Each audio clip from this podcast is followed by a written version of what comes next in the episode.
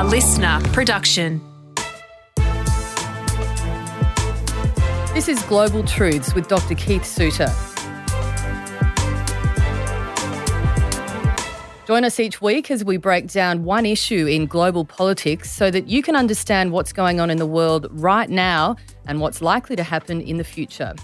Now, our host, Dr. Keith Suter, is one of Australia's leading commentators on global affairs and geopolitics. My name is Sasha Tanik. I'm a journalist. And Keith, today we're looking at COP26, the global climate change conference that wrapped up last week. Now, tell me, what are we taking out of this conference? Well, this is um, an annual gathering. So, COP means Conference of the Parties. So, it's the parties to a treaty to save the planet via preventing climate change. So, COP means Conference of the Parties. So, there's pretty well all the countries in the world, and they came together in Glasgow this time. It rotates around. And basically, it's looking at how much progress we've made since the Paris round of negotiations uh, five years ago. So cast your mind all the way back to 1992. This is where the process began. So if you're like little, little Greta Thunberg, you'll be saying you're not really making much progress in 30 years, guy, just more blah, blah, blah. So 30 years ago, we begin this process of just trying to address climate change, really making very little progress. And then at the Paris COP, a uh, Conference of the Parties, they hit on the idea that instead of trying to come up with some sort of umbrella international target, that they would end up with all the countries being asked, how would you address this issue of 1.5 degrees warming in your own way? And so we got away from some sort of big international plan, and instead we got down to individual national targets. So the purpose of the Glasgow conference was just to review how much progress is being made with the, the, the conference of the parties coming together to report on what's going on. So 1.5 is the average temperature. There's a whole science argument about what will happen when the world goes up to 1.5. And the British chair of the conference was talking about we're still trying to keep alive 1.5. Others are saying, look, I think we're destined to go up to 2.7, which is going to make life very difficult indeed for some areas. In fact, as we meet today, there's a media report about the island of Madagascar in the Indian Ocean as being a concrete example of climate change. They've not had any rain for years, so desertification is taking over, and it means that people can't grow any food. And so this is as the temperature increases, so you get irregularity in the weather patterns. So what do we achieve at Glasgow? I think very little. Um, but then Greta Thunberg would say it's bound to be more, blah, blah, blah. So, what was actually agreed to at Glasgow? Because there was a very last minute change of wording that was a topic of discussion. That's the coal one, yeah. so, I think what you could do, if you're trying to be optimistic, you'd say that the Glasgow Climate Pact, which is the jargon which they've used, one of the issues that it does address is the whole issue of coal. The, the, uh, you're right. There's a there's talking about words, um, not phasing it out, but in fact uh, phasing it down. I think the bottom line is that the writing is on the wall for the coal industry. We're not sure when it'll be wound up. If you look at Britain itself, the British got us into this mess back in 1750 when they invented industrialization. And when Mrs. Thatcher became Prime Minister, Mrs. Thatcher, by the way, was a scientist. She accepted all the climate change uh, reasoning, etc. So she wasn't a problem in that respect. But she didn't like the coal mine unions. So when she came to power in 1979, she took on the trade unions with a view to breaking their power. And that meant taking Britain off coal. And 40 years later, Britain is now largely off coal. So it's taken 40 years for Britain to make the transition.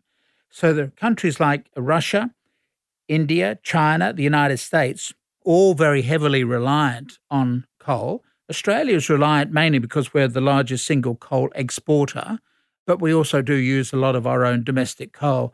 So yeah, it's a real problem there that coal is important. You can't abolish it overnight because we're so reliant on it. It was so reliant. And if you look at the crisis in China at the moment, the factories are working reduced hours and there's a reduced amount of power for people's homes. And winter is coming into North China. I've been in North China during the winter. They take their winters very seriously but they're having to ration the availability of coal.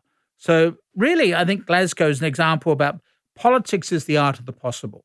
So, for a lot of the politicians there, they know there's a problem with climate change, but we've moved beyond this issue about people denying climate change. We now accept, yep, there is a problem. The, the question is now, how do you actually uh, try to address it? Glasgow has as one of its achievements the very clear warning to the coal industry eventually you're going to be phased out or phased down, but it's going to take quite a few years. That's, that's the practicality of it. Uh, we're also looking at finance. Uh, one of the other issues at Glasgow was just trying to find ways of um, putting more finance, particularly to assist developing countries who are being hit with climate change problems. Obviously, the issue of drought, or they could be having floods, uh, building seawalls around Bangladesh, for example. But Bangladesh is a very low lying country. And so building some seawalls just to protect them against the rising sea levels. So the problem is, though, the money isn't there. Because there was a commitment, wasn't there, of $100 billion, but have the developed nations met that commitment no, to the developing no, not nations? at all, Sasha. No, no. That, you're right. That was the commitment. Hasn't been honoured. They, the, the developed countries are not putting in nearly as much of the amount of money as they said they would do. And it's interesting that the United States at the conference, uh, John Kerry, uh, the um, person responsible for the policies now within the US government, John Kerry said, look, the amount of money which is involved to try to sort out climate change is so big, it's beyond the power of any government. So it means the business sector is going to have to come in and help as well. So there are all sorts of talks about how we can get the business sector involved because we've, we've now left the issue for so long. And here I'm beginning to sound again like Greta Thunberg. My own organization, the Club of Rome, published a report in 1972 warning about this. You then get 20 years later the 1992 Basic Treaty on climate change. So we've we've had years of warnings, and now we've got politicians saying the issue is too big for us to try to solve. We've now got to look at bringing in partners from the business sector as a way of trying to solve the problems. And the clock's ticking in terms of uh, cutting those carbon emissions fast enough to hit that 1.5 degree target.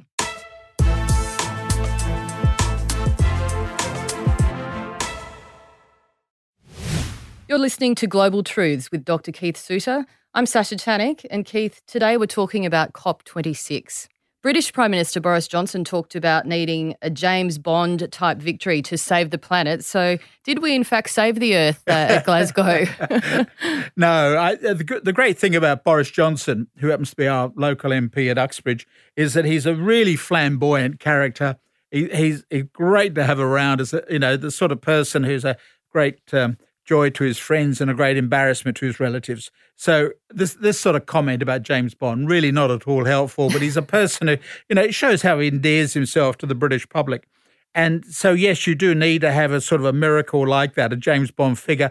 We don't have it and we didn't create that in Glasgow because the governments know that all politics is local. So if you take the US position, for example, the problem for uh, Mr. Kerry was that one of the key players in Congress at the moment is a Senator Joe Manchin from West Virginia, who is a Democrat, right? So nominally he's on the side of Joe Biden, but he's got immense coal interests. And West Virginia is a major coal producer.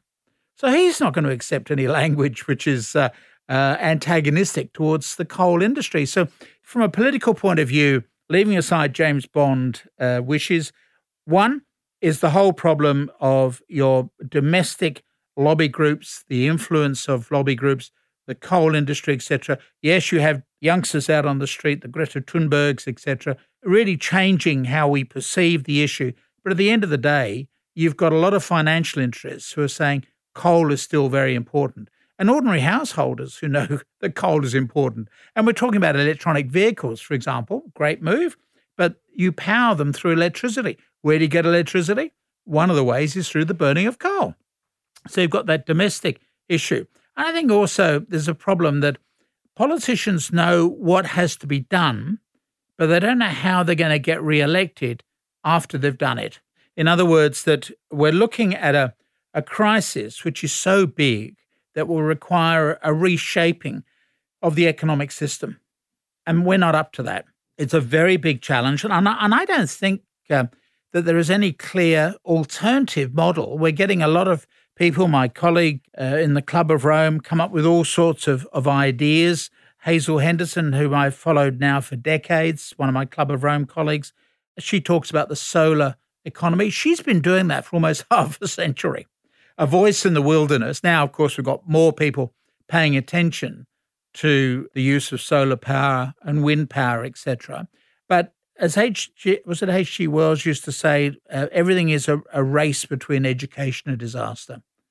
So we we know what's got to be done, but the problem is that will we be able to do it in time to be able to avert a disaster? And that that is the big mission. I've got to say at the moment, if you are a pessimist like little Greta Thunberg, I think you've probably got some arguments on your side.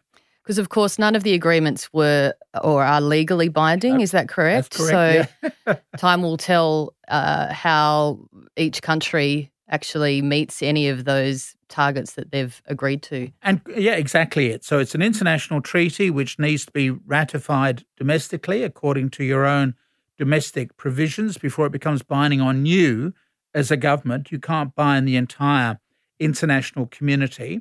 I think eventually uh, you will get some parts of international law becoming, uh, this is more of a technical issue, becoming customary international law, which means that it doesn't matter whether or not you've got it in your own legal system, tough.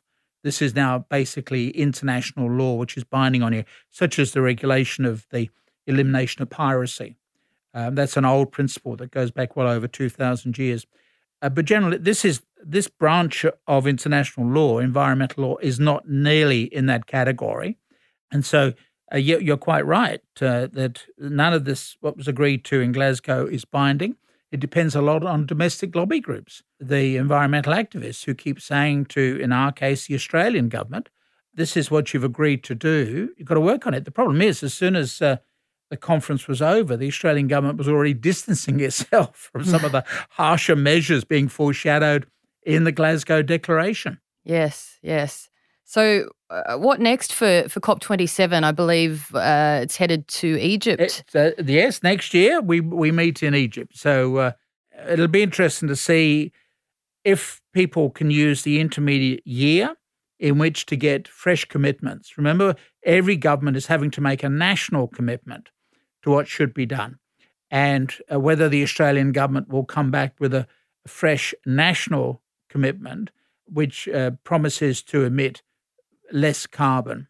And methane. Methane was also one of the gases. It's now one of the achievements of Glasgow. They've got that on the agenda. Bit by bit, you know, you can see progress being made. Progress is made in international terms, in terms of increments, in other words, small steps. But the problem is, are the steps being made at a fast enough pace? That's the issue. Now, remember, we've moved away, this is a sign of progress, from the climate deniers. You've still got the Donald Trumps, but generally speaking, you don't get too many people denying there's a problem with climate change. Now it turns on a question of practicality. And how do you do that without costing jobs? And there are a number of proposals at Australian level or uh, state level, even, for creating new jobs, and that'll require money. And of course, we're busy spending all this money on COVID arrangements, etc. So I've noticed that uh, President Biden is having difficulty getting some of his legislation through Congress because even some members of his own party disagree with the government getting heavier and heavily into deficit. It's a very difficult. So many issue. barriers to achieve uh, what each nation would like to by Egypt, even. So not really a 007 victory potentially in the tw- next 12 months, but it'll be interesting to see uh, how much progress is made when everyone gets together again. Yep.